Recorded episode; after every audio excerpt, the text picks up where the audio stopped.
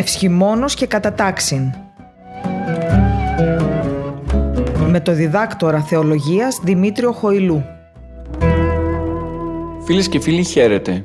Σας καλωσορίζω σε μια ακόμα ραδιοφωνική εκπομπή Ευσχημόνος και κατατάξιν του διαδικτυακού ραδιοφώνου Πεμπτουσία FM. Στην επιμέλεια και παρουσίαση της εκπομπής είναι ο διδάκτορα θεολογίας Δημήτριος Χοηλούς, ενώ στη ρύθμιση του ήχου είναι ο Κωνσταντίνος Τελιαδόρος. Φίλες και φίλοι, βρισκόμαστε ήδη μέσα στο 2023. Ο καινούριος χρόνος έχει ξεκινήσει και μας χαρίζει πλέον 365 διάφορες ευκαιρίες για να μπορέσουμε μέσα σε αυτές να εκπληρώσουμε τον κυρίαρχο σκοπό της υπάρξεώς μας, που είναι η θέωση. Είναι αλήθεια πως ο Θεός έχει δώσει τον χρόνο στον άνθρωπο για να μπορεί ο άνθρωπος μέσα στην περίοδο του χρόνου να πετύχει την σωτηρία του. Ο καιρός, ο χρόνος δηλαδή, είναι μια ευκαιρία. Ευκαιρία που δίνεται από τον Θεό στον άνθρωπο, ώστε ο άνθρωπος να κατανοήσει τι πρέπει να κάνει και μέσα σε αυτή τη χρονική διάρκεια του ενός έτους να μπορέσει να προσεγγίσει πιο εύκολα τον Θεό. Ας μην λησμονούμε το γεγονός πως ο άνθρωπος ως ύπαρξη είναι απόλυτα συνυφασμένος με τον χρόνο. Στο βιβλίο της Γενέσεως, το πρώτο βιβλίο δηλαδή της Παλαιάς Διαθήκης, εκεί διαβάζουμε την έκφραση «εν αρχή επίησεν ο Θεός». Αυτή η έκφραση, το «εν αρχή», δηλώνει ακριβώς το ότι ο κόσμος, το σύνολό του, είναι απόλυτα συσχετισμένος με τη χρονική διάρκεια. Ό,τι έχει αρχή, νομοτελειακά έχει και τέλος. Εμείς, ως υπάρξεις οι οποίες δημιουργηθήκαμε από τον Θεό, αδυνατούμε να κατανοήσουμε την αιωνιότητα, μιας και όλη μας η ύπαρξη χαρακτηρίζεται από το χωροχρονικό δεδομένο μέσα στο οποίο ζούμε. Έτσι λοιπόν ο άνθρωπος είναι ανάγκη να κάνει φίλο του τον χρόνο. Πρέπει να κατανοήσει απόλυτα τι είναι ο χρόνος, πώς υφίσταται και πώς μπορεί να το χρησιμοποιεί. Άλλωστε, η εντολή του Αποστόλου Παύλου είναι το εξαγοραζόμενοι τον καιρό, δηλαδή να είμαστε σε θέση να χρησιμοποιούμε όλες εκείνες τις ευκαιρίες που μας δίνονται από τον Θεό, ώστε να ελέγχουμε την ζωή μας και να ζούμε σύμφωνα με τις ευαγγελικές εντολές. Είναι αλήθεια πως ο άνθρωπος της εποχής μας πολλές φορές, αντί να κάνει φίλο του τον χρόνο, τον μετατρέπει σε εχθρό του. Και τον μετατρέπει σε εχθρό του γιατί ακριβώς δεν είναι σε θέση να κατανοήσει πως είναι απόλυτη ανάγκη ο σωστός τρόπος χρήσης του χρόνου. Ζούμε μια ζωή η οποία χαρακτηρίζεται από την ταχύτητα. Τα πάντα γύρω μας γίνονται γρήγορα. Αδυνατούμε να καταλάβουμε το πότε ξημερώνει, το πότε βραδιάζει, το πότε φεύγει η εβδομάδα, το πότε φεύγει ο χρόνος. Και μέσα σε αυτήν την ταχύτητα στην οποία ζούμε, είναι ανάγκη ο πιστός χριστιανός να χρησιμοποιεί τον χρόνο, ώστε τελικά να μην τον σπαταλά και στο τέλος να μπορέσει ο ίδιος ο χρόνος να του αποβεί συνεργός και συνεργάτης για την σωτηρία του. Η εποχή μας χαρακτηρίστηκε από κάποιους ως εποχή των κουμπιών και των χαπιών. Δηλαδή, επιθυμούμε να έχουμε εύκολες λύσεις μέσα στη ζωή μας. Ξεχνούμε όμως ότι οι εύκολες λύσεις δεν έχουν ποτέ μα ποτέ την ευλογία του Θεού. Είναι αδύνατον να μην κοπιάσεις για κάτι. Ακόμα και αν πετύχεις κάτι χωρίς κόπο, τελικά αυτό δεν θα είναι δικό σου. Ο χρόνος ο οποίος διέπει την ζωή μας, μας δίνει αυτό το μάθημα. Μας μαθαίνει ακριβώς να υπομένουμε, να περιμένουμε και τελικά να αγωνιζόμαστε με κύριο στόχο την επαφή μας με τον Θεό. Ας μην λησμονούμε πως ο χρόνος είναι εκείνο το διάστημα το οποίο ξεκινά από την πρώτη στιγμή της ύπαρξής μας και οδηγείται οριζόντια προς τον θάνατο, προς το τέλος.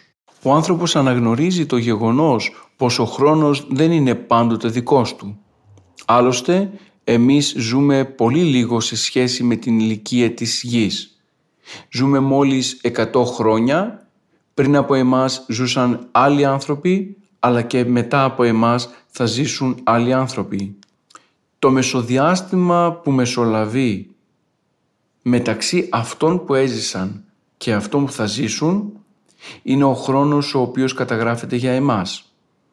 Καλούμαστε λοιπόν αυτό το μεσοδιάστημα να το χρησιμοποιήσουμε με τέτοιον τρόπο ώστε τελικά να μπορέσουμε να το αξιοποιήσουμε για τον σκοπό της ύπαρξεώς μας που, όπως προείπαμε, είναι η θέωση, η επαφή και η σχέση με τον Θεό. Θα μπορούσαμε φυσικά να χρησιμοποιήσουμε τον χρόνο σπαταλώντας τον, δείχνοντας ακριβώς πως δεν κατανοούμε την αξία του για τη ζωή μας.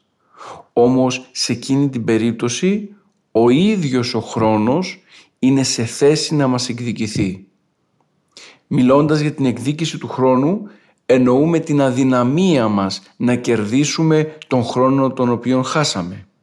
Εάν τα πράγματα δεν γίνουν όταν πρέπει, τότε όταν γίνουν θα είναι ήδη πολύ αργά. Και δεν έχουμε την πολυτέλεια του χρόνου, δεδομένου ότι οι ίδιοι μας είμαστε πεπερασμένες υπάρξεις και άρα ως εκ τούτου πορευόμαστε προς το τέλος του χρόνου που είναι ο θάνατος. Ας δούμε λιγάκι τον τρόπο με τον οποίο αντιμετώπιζαν τον χρόνο οι αρχαίοι Έλληνες. Για τους αρχαίους Έλληνες ο χρόνος αναπαριστούνταν με τον τιτάνα Κρόνο, ο οποίος έτρωγε τα παιδιά τους. Αυτή η πράξη δήλωνε ακριβώς τον άτεκτο νόμο της γέννησης και της θωράς των όντων. Ο Πυθαγόρας μάλιστα θεωρούσε τον χρόνο ως σφαίρα η οποία περιβάλλει τα πάντα και τίποτα δεν μπορούσε να μείνει έξω από αυτόν. Σε άλλο σημείο ο φιλόσοφος Πλάτωνας, επεκτείνοντας ακριβώς την φιλοσοφία του, συνδέει τη μεταβλητικότητα του υλικού κόσμου με τον χρόνο. Ενώ ο Αριστοτέλης είναι αυτός ο οποίος θεωρεί τον χρόνο ως κύρια όψη της αέναης κίνησης των υλικών σωμάτων σε ολόκληρο το σύμπαν. Στους Εβραίους τώρα, οι οποίοι έχουν ως οδηγό την Παλαιά Διαθήκη, βλέπουμε πως οι ίδιοι θεωρούν τον Θεό ως δημιουργό των πάντων, άρα και του χρόνου. Πολλοί γνωρίζουμε πως ο χρόνος χωρίζεται σε 3 διαφορετικά χρονικά μέρη: το παρελθόν, το παρόν και το μέλλον. Στην πραγματικότητα όμως αυτή η τριμερή διάκριση δεν έχει κάποια ουσία και αλήθεια. Το παρόν εν μία ρηπή γίνεται παρελθόν. Αδυνατούμε να το προσδιορίσουμε γιατί πάντοτε το παρόν θα γίνεται παρελθόν. Μπορούμε να πούμε πως το παρόν είναι εκείνη η χρονική στιγμή μεταξύ του παρελθόντος και του μέλλοντος που τελικά δεν μπορεί να σταματήσει με τίποτα. Δεν μπορούμε να την οριοθετήσουμε, αλλά μεταβάλλεται αμέσως σε κλάσμα δευτερολέπτου σε παρελθόν. Αυτό και μόνο μας βοηθά να κατανοήσουμε πως τελικά η καταμέτρηση του χρόνου γίνεται μεταξύ 2 χρονικών σημείων, του παρελθόντος και του μέλλοντος. Και πάλι όμως ο άνθρωπος είναι αδύνατος να διαχειριστεί ή να ελέγξει το χρόνο. Το παρελθόν δεν του ανήκει και έχει φύγει και δεν μπορεί να το αλλάξει, ενώ το μέλλον είναι το χρονικό σημείο που θα έλθει και το οποίο φυσικά δεν γνωρίζει το πότε, αλλά μπορεί να το προετοιμάσει μέσα από μια σειρά κινήσεων και πράξεων. Χαρακτηριστικό είναι αυτό το οποίο αναφέρει ο Μέγας Βασίλειος: «Ούτω μεν παρελθόν υφανίσθη, το δε μέλλον ούπο πάρεστη. Το δε παρόν πριν η γνωστήνε διαδιδράσκει την αίσθηση». Με αυτόν τον τρόπο επιβεβαιώνει ο Μέγας Βασίλειος αυτά τα οποία προείπαμε, για να αποδειχθεί ότι τελικά ο άνθρωπος δεν είναι αυτός ο οποίος μπορεί να εξουσιάσει τον χρόνο, αλλά ότι ο χρόνος δυστυχώς εξουσιάζει τον άνθρωπο. Φυσικά μέσα στην ορθόδοξη παράδοση τα πάντα γυρίζουν γύρω από την χρονική στιγμή της αιωνιότητας. Με την αιωνιότητα υπερβαίνεται το χρονικό σημείο του παρελθόντος και του παρόντος και τα πάντα πορεύονται προς το μέλλον, το οποίο μέλλον είναι η αιωνιότητα στην οποία και βιώνουμε την ύπαρξη και τη σχέση μας με τον Θεό. Άλλωστε η παρούσα ζωή δεν είναι τίποτα παραπάνω από μια μικρή προετοιμασία για την μέλουσα και την αιώνια. Εάν λησμονήσουμε αυτήν την αλήθεια, ότι δια της παρούσης ζωής μπορούμε να προετοιμαστούμε για την μέλουσα, τότε δυστυχώς και αυτήν την ζωή δεν θα τη ζήσουμε όπως πρέπει, αλλά και τη μέλουσα θα χάσουμε. Γι' αυτό και είναι ανάγκη την παρούσα ζωή με τα χωροχρονικά σημεία τα οποία τη χαρακτηρίζουν να τη χρησιμοποιούμε κατάλληλα ώστε να μας προετοιμάσει η ίδια για την είσοδό μας μέσα στον Παράδεισο.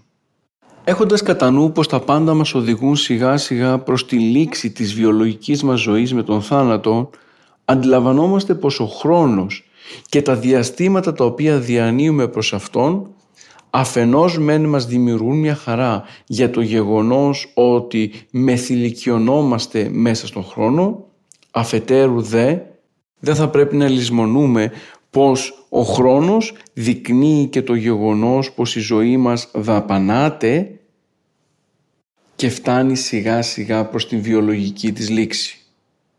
Αυτή η αλήθεια μας οδηγεί στο συμπέρασμα πως δεν θα πρέπει με τίποτα ο άνθρωπος να οδηγηθεί σε μια αντικειμενοποίηση του χρόνου. Μιλώντας για την αντικειμενοποίηση του χρόνου, δηλώνουμε πως πολλές φορές ξεχνούμε πως αυτός ο οποίος παρέρχεται δεν είναι μόνο ο χρόνος, αλλά και εμείς οι ίδιοι.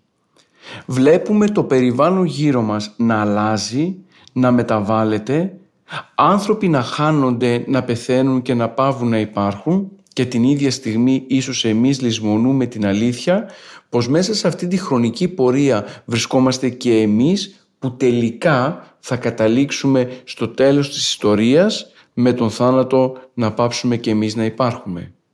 Αυτή η αντικειμενοποίηση του χρόνου είναι που τελικά αλλοιώνει το πραγματικό νόημα της ζωής μας. Μας οδηγεί σε λάθος συμπεράσματα, σε συγχύσεις και σε αυταπάτες.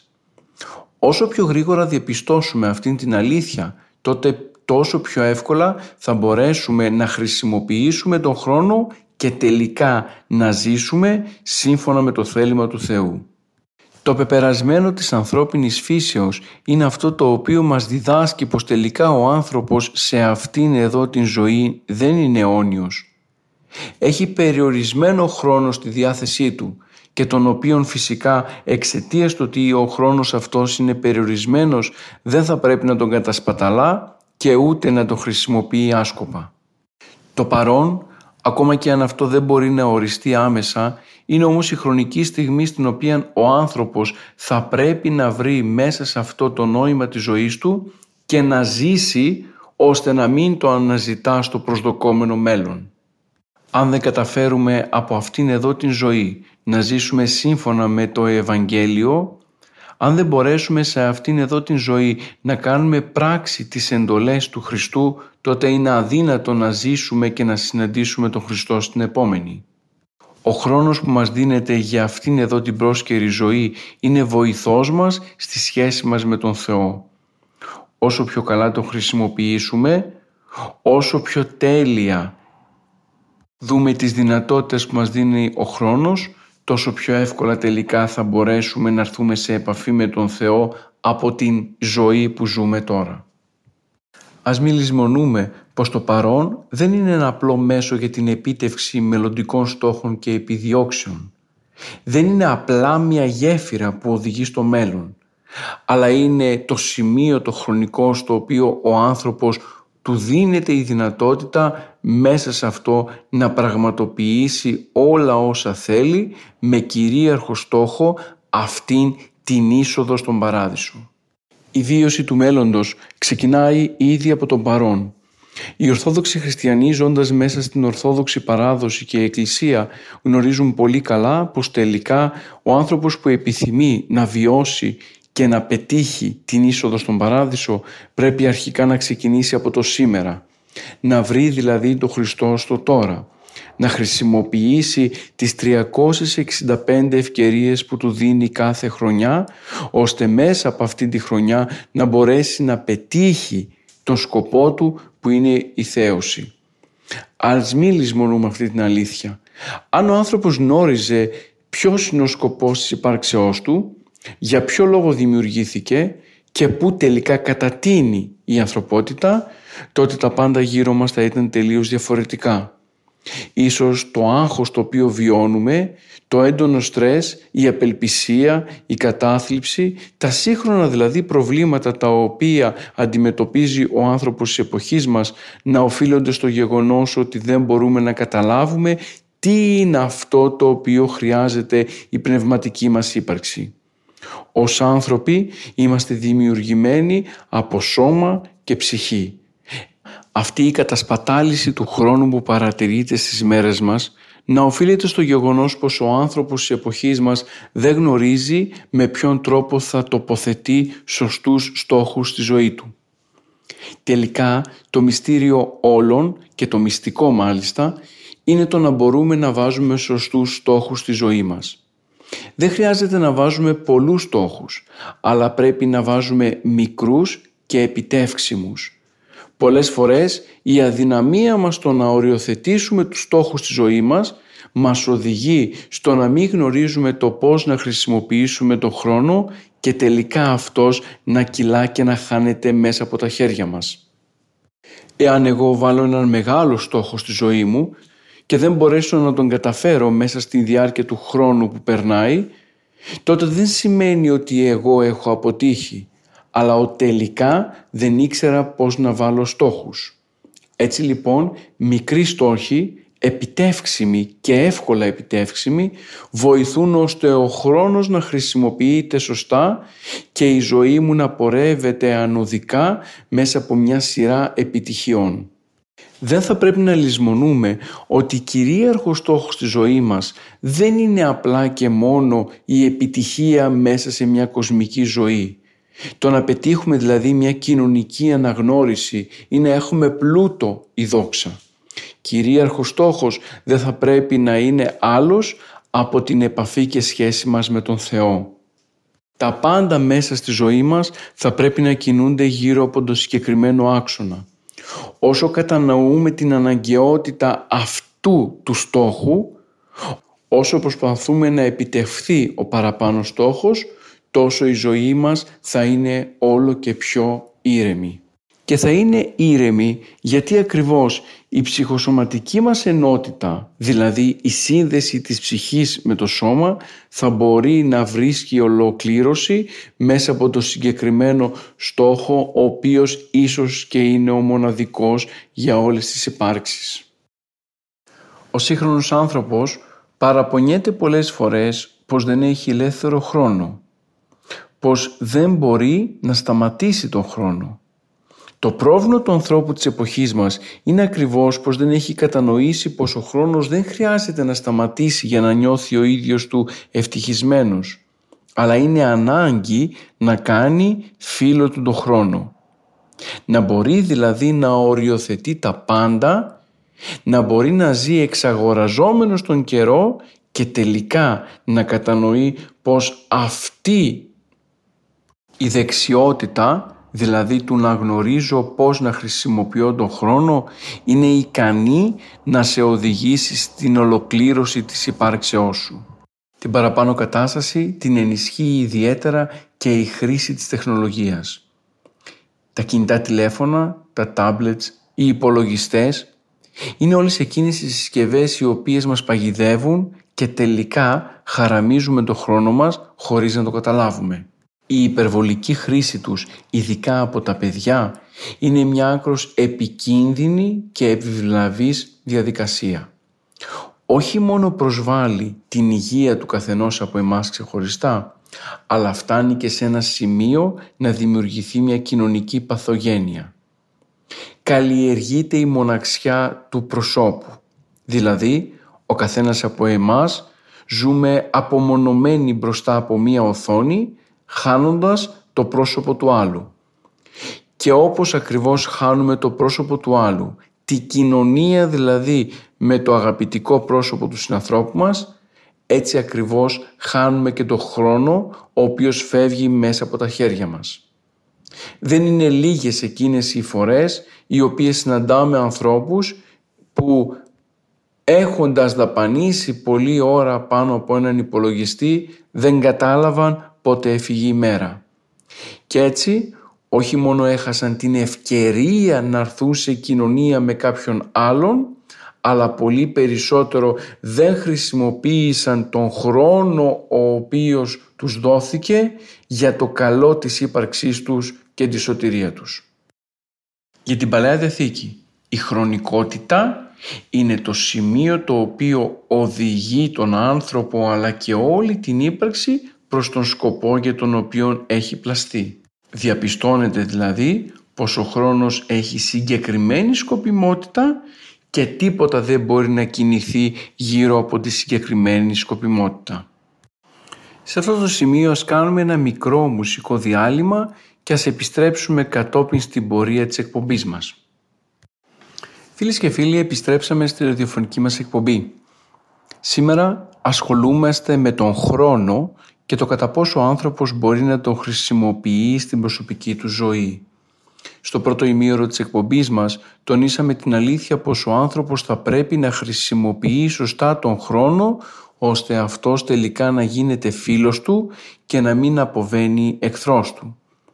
Ο χρόνος αποβαίνει εχθρός μόνο όταν ο άνθρωπος δεν τον σέβεται τον χρόνο, τον σπαταλά και τελικά δεν τον αξιοποιεί κατάλληλα για την κυρίαρχη ανάγκη της ύπαρξής του που είναι η σωτηρία. Μάλιστα τονίσαμε πως όλα τα φαινόμενα στρες που συναντάμε στο σύγχρονο άνθρωπο είναι αποτέλεσμα αυτής της αδυναμίας του να μπορέσει τελικά να χρησιμοποιήσει τον χρόνο και μέσα από αυτόν να ολοκληρώσει την ύπαρξή του. Αν και ο άνθρωπος νομοτελειακά ζει μέσα στον χρόνο ο οποίος είναι πεπερασμένος, την ίδια στιγμή για τη ζωή της Εκκλησίας η ενσάρκωση του Υιού και Λόγου του Θεού αποτέλεσε ένα συγκεκριμένο σημείο με το οποίο ο χρόνος αγιάστηκε. Με τον ερχομό του Χριστού στον κόσμο τα πάντα γύρω αλλάζουν και παίρνουν άλλο νόημα. Μέσα σε αυτά εντάσσεται ακόμα και το γεγονός του χρόνου. Ο άνθρωπος πλέον διαπιστώνει πως ο χρόνος, ενώ μέχρι πρότινος ήταν ένα στοιχείο αρκετά αρνητικό για τον ίδιο, τώρα με τον ερχομό του Χριστού ο άνθρωπος κατανοεί πως τελικά ο χρόνος μπορεί να τον βοηθήσει ώστε να προσεγγίσει με μεγαλύτερη ευκολία το πρόσωπο του Χριστού. Ο άνθρωπος που θα κατανοήσει αυτή την αλήθεια θα μπορέσει να ζήσει με μεγαλύτερη ηρεμία, με μεγαλύτερη ασφάλεια και τελικά να διαπιστώσει ότι αυτό που τον καθέναν από εμάς τον τρομάζει, για τον χριστιανό ο χρόνος δεν είναι τίποτα παραπάνω από ένα χρονικό σημείο μέσα στο οποίο ζει και προσπαθεί να πετύχει τον σκοπό του που είναι η σωτηρία. Άλλωστε η διάρκεια της ημέρας, η διάρκεια της εβδομάδας, η διάρκεια του μήνα είναι χρονικά σημεία στα οποία μπορούμε να αναλωθούμε σε προσευχή, να τα χρησιμοποιήσουμε ώστε η ψυχή μας να τραφεί από όλα εκείνα τα πνευματικά εφόδια που μας δίνει η Εκκλησία μέσα στην ζωή της και μέσα από τα μυστήριά της. Με την προσευχή, τα μυστήρια της Εκκλησίας, την Θεία Λειτουργία, ο χρόνος εξαγιάζεται, αποκτά άλλο νόημα, δίνει τη δυνατότητα στον άνθρωπο τελικά να ηρεμήσει και να προσεγγίσει το αγαπητικό πρόσωπο του Χριστού. Η τέλεση της Θείας Λειτουργίας, τις Κυριακές, είναι μια καλή ευκαιρία ώστε ο χρόνος να αποκτά ένα διαφορετικό νόημα. Να μην χάνεται μέσα στην αναλλαγή της εβδομάδας, η οποία πολλές φορές γίνεται χωρίς να καταλαβαίνουμε το πώς. Η Θεία Λειτουργία της Κυριακής νοηματοδοτεί την έναρξη μιας εβδομάδας, η οποία αποτελεί την προετοιμασία για την επόμενη Θεία Λειτουργία. Με αυτόν τον τρόπο το 24ωρο κάθε ημέρας αποκτά προσευχητικό νόημα. Αγιάζεται και ο άνθρωπος μπορεί και βλέπει τον χρόνο με έναν δοξολογικό τρόπο. Είναι το σημείο εκείνο με το οποίο ο άνθρωπος ευχαριστεί τον Θεό για όλα όσα έχει μέσα στη ζωή του. Κατανοώντας αυτή την αλήθεια, μπορούμε και εμείς να μεταβάλουμε την ύπαρξή μας, να διώξουμε από μέσα μας το στρες και το άγχος που η σύγχρονη πραγματικότητα μας οδηγεί, και τελικά μέσα από τη σωστή βίωση και χρήση του χρόνου να μπορέσουμε να συναντήσουμε το πρόσωπο του Κυρίου.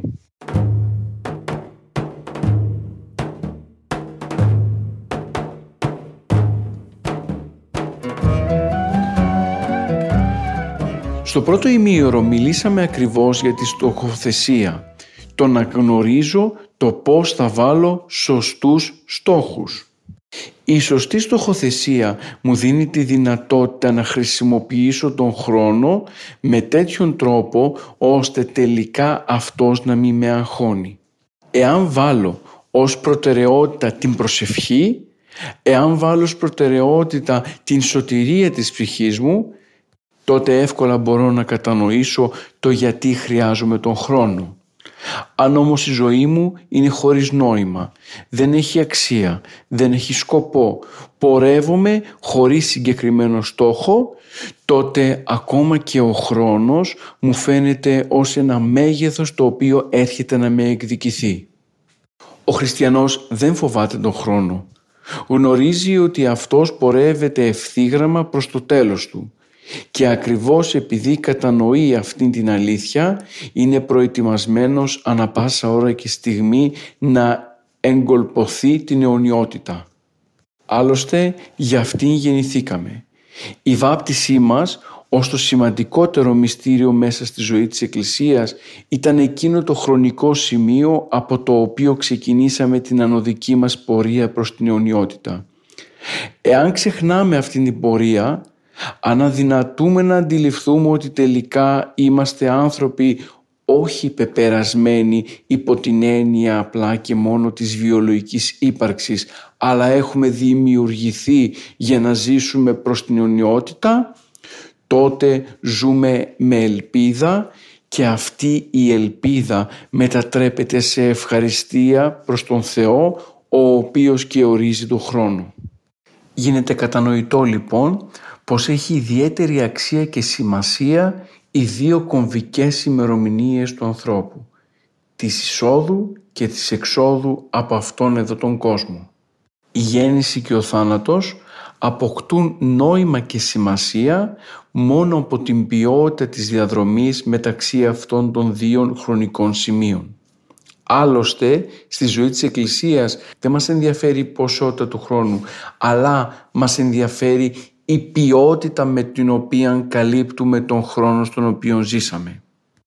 Άλλωστε, η αγιότητα των αληθινών παιδιών του Θεού που αναγνωρίζουν τον Πατέρα και ποιούν το θέλημά Του δεν εξαρτήθηκε ποτέ μέσα από την ιστορία από το πόσο έζησαν, αλλά κυρίως από το πώς έζησαν και από ποιες πνευματικές και ψυχικές συνθήκες αναχώρησαν από αυτόν εδώ τον κόσμο.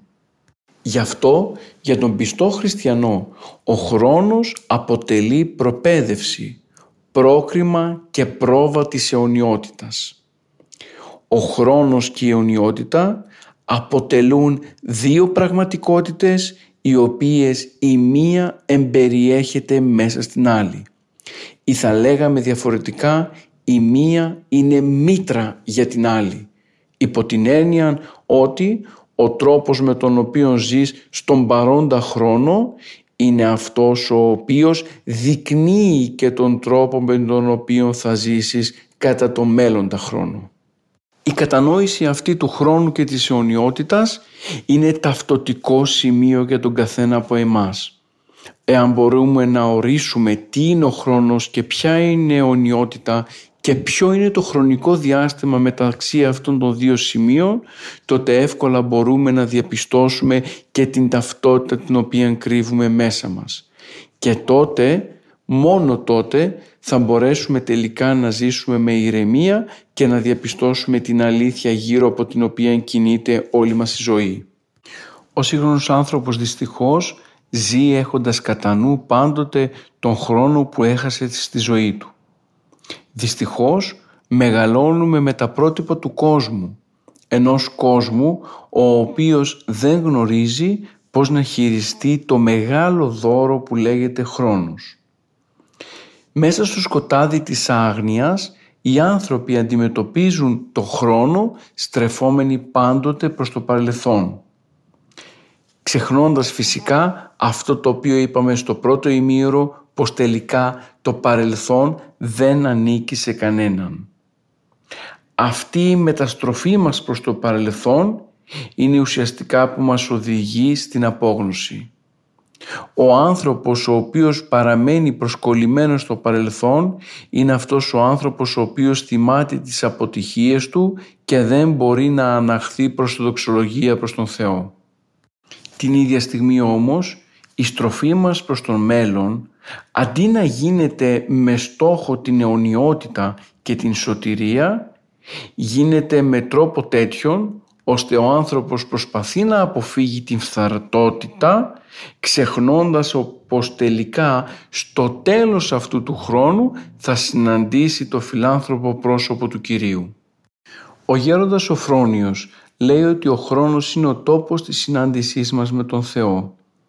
Είναι ο καιρός κατά τον οποίο ο Θεός δημιουργεί θεούς, δηλαδή εμάς τους ανθρώπους.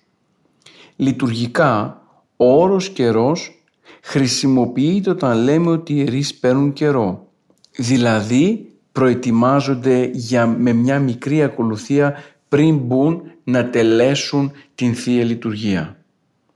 Με τον ίδιο τρόπο, ο χρόνος της ζωής μας είναι καιρός, ένας καιρός προετοιμασίας για τη μέλουσα ζωή.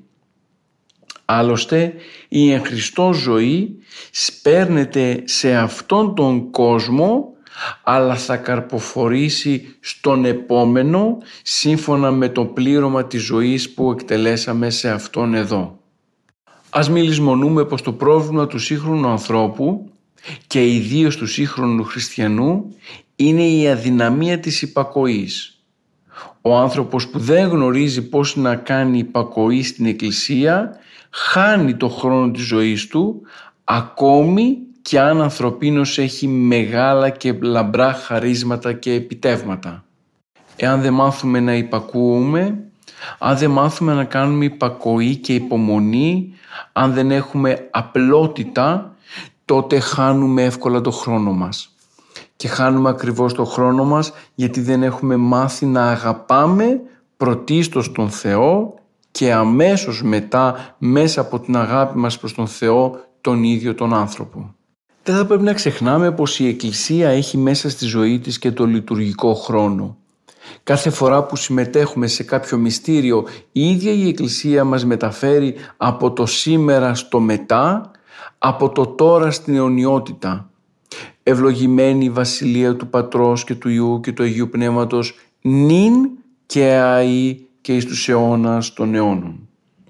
Αυτό το νυν και αεί και εις τους αιώνας των αιώνων αναφέρεται στο αιώνιο σήμερον, δηλαδή στο λειτουργικό χρόνο, τη στιγμή εκείνη δηλαδή κατά την οποία η ζωή μας επισκιάζεται από την αιωνιότητα του Θεού και έτσι ο άνθρωπος γίνεται σύγχρονος γεγονότων αιωνίων και μπορεί πλέον να μεταβάλει τα πάντα γύρω του σε μια συνεχόμενη πορεία προς την αιωνιότητα. Ο άνθρωπος καλείται τα πάντα, τον χρόνο, να το μεταποιήσει σε ιερή ευκαιρία επαφής με τον Θεό. Να διαπιστώσει ότι αυτή η σχέση με τον Θεό δεν πραγματοποιείται μέσα από μια ουτοπία, αλλά μέσα στον χώρο χρόνος στον οποίο ζει και κινείται. Τότε θα μπορέσει και τον χρόνο να αγιάσει, αλλά και πολύ περισσότερο το σύνολο της ζωής του να βρει το νόημα το οποίο χρειάζεται. Φυσικά ο άνθρωπος δεν θα πρέπει να διατηρεί απλά μια υλική ψυχολογική μνήμη, δηλαδή να χρησιμοποιεί τον χρόνο ως ανάμνηση πεπερασμένων γεγονότων. Πρέπει να έχει όμως μια πνευματική ανάμνηση, να θυμάται δηλαδή όλα εκείνα τα στοιχεία τα οποία του χρειάζονται, ώστε τελικά να μπορέσει να ζει πραγματικά μέσα στον Θεό, ενθυμούμενος τον Θεό και έχοντας λύθη του θανάτου και της αμαρτίας. Η προσευχητική ανάμνηση είναι πράξη που αγιάζει και λυτρώνει ακόμα και το παρελθόν μας. Ο Χριστός μας εξηγόρασε εκ της κατάρας του νόμου. Με το αίμα του έδωσε τον εαυτόν του για να εξαγοράσει όλους εμάς. Άρα λοιπόν δεν υπάρχει άλλος τρόπος για να λυτρώσουμε και να αγιάσουμε ούτε το παρελθόν, ούτε το παρόν, ούτε το μέλλον, παρά μόνο εάν αυτά τα προσάγουμε στον Θεό με προσευχή. Ίσως αν αντιληφθούμε την αλήθεια πως τελικά όλος ο χρόνος που έχουμε είναι δώρο του Θεού προς εμάς, ίσως τότε στραφούμε με ευγνωμοσύνη προς τον Θεό και κατανοήσουμε το πώς θα πρέπει να χρησιμοποιούμε το χρόνο. Ο Άγιος Ιωάννης της Κλίμακος αναφέρει πως η ζωή μας δεν φτάνει και για φιλιά και για δάκρυα. Είναι ανάγκη να διαλέξουμε τα δάκρυα. Μέρα κατά την οποία δεν κλάψαμε πνευματικά, δηλαδή δεν σκεφτήκαμε τις αμαρτίες μας για τις οποίες πρέπει να πενθούμε, τότε είναι μέρα την οποία τη χάσαμε για όλη την αιωνιότητα. Είναι σίγουρο πως θα έχουμε ευκαιρίες ξανά για δάκρυα, αλλά την ημέρα που χάσαμε και στην οποία δεν κλάψαμε δεν θα την ξαναβρούμε. Και εφόσον έμεινε χωρίς τη σφραγίδα του Θεού, την οποία φέρουν τα δάκρυα της μετανοίας, τότε αυτή η μέρα έμεινε αλύτρωτη. Παρόλο που έχουμε την ψευδαίσθηση ότι ζούμε αιώνια στη γη, ο χρόνος μας αυτήν είναι πολύ μικρός και δεν φτάνει ώστε να το σπαταλούμε μεταξύ του κόσμου και του Θεού. Δεν σημαίνει φυσικά ότι μέσα στη ζωή μας θα ξεχάσουμε να ζούμε, αλλά δεν θα πρέπει ο άνθρωπος να είναι προσκολλημένος στα πράγματα του κόσμου. Ο Θεός είναι ένας Θεός ζηλωτής. Περιμένει από εμάς όλη μας την καρδιά. Το μυστήριο είναι ότι αν δώσουμε όλη μας την καρδιά στον Θεό, τότε το θέλημα του Θεού γίνεται και δικό μας θέλημα. Δεν μπορεί η καρδιά μας να χωράει δύο κόσμους, και τον κόσμο της αμαρτίας, αλλά και τον κόσμο της χάριτος του Θεού. Θα πρέπει να διαλέξουμε στο λίγο χρόνο που έχουμε τι είναι σημαντικό για εμάς. Είναι σημαντικό η φιλία με τον Χριστό, είναι σημαντική η σχέση μας με Αυτόν ή είναι σημαντική η ικανοποίηση των παθών και της καινοδοξίας μας. Άλλωστε οι Άγιοι ως τα ζωντανά παραδείγματα προς εμάς είναι αυτοί που τελικά εξαγόρασαν όχι μόνο τον χρόνο της ζωής τους, αλλά και τον χρόνο της ζωής των πλησίων τους, μιας και οι ίδιοι τους προσφέρθηκαν ως θυσία στον Θεό για την σωτηρία του κόσμου. Αγαπητοί μου, όλα τα παραπάνω είναι εύκολα να γίνουν. Είναι αλήθεια πως σήμερα ο ρυθμός της ζωής είναι πολύ γρήγορος. Πολλοί από εμάς παραπονιούμαστε ότι δεν υπάρχει χρόνος για να προσευχηθούμε. Όμως, την ίδια στιγμή, ενώ κάποιος μπορεί να περάσει 3 και πλέον ώρες στο ίντερνετ χωρίς να το καταλάβει, την ίδια στιγμή, ξαναλέω, δεν μπορεί να έρθει στο ναό και να αφιερώσει λίγα λεπτά στην προσευχή. Αυτό δείχνει ακριβώς και το ποιες προτεραιότητες έχουμε βάλει μέσα στη ζωή μας. Προτιμούμε να σπαταλούμε ώρα και χρόνο βλέποντας τηλεόραση και όχι διαβάζοντας την Αγία Γραφή. Προτιμούμε να σπαταλούμε χρόνο και ώρα στο ίντερνετ και όχι στην προσευχή. Δεν κατανοούμε όμως ότι τελικά αυτή η κατασπατάληση του χρόνου με τρόπο και μεθόδους που δεν είναι σύμφωνοι με την πνευματική ζωή της Εκκλησίας, κάποια στιγμή θα βρεθούμε αντιμέτωποι με αυτούς. Γι' αυτό και λέμε πως ο χρόνος πρέπει να γίνεται καιρός. Δηλαδή θα πρέπει να τον αντιμετωπίζουμε ως ευκαιρία για την επαφή μας με τον Θεό και ως ευλογία όλη μας της ζωής. Όταν αμαρτάνουμε, αν ζήσουμε το χρόνο με μετάνοια, γίνεται για εμάς καιρός του ποιήσε το Κυρίου, καιρός που αναφέρεται στον Θεό.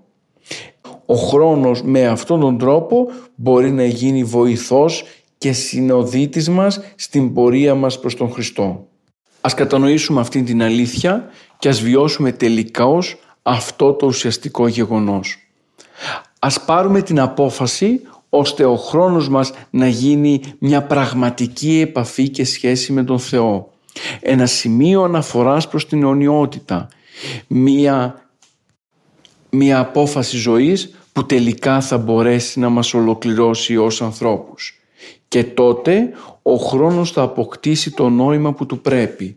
Θα μπορέσει να μας βοηθήσει και εμάς να έρθουμε σε επαφή με τον Χριστό.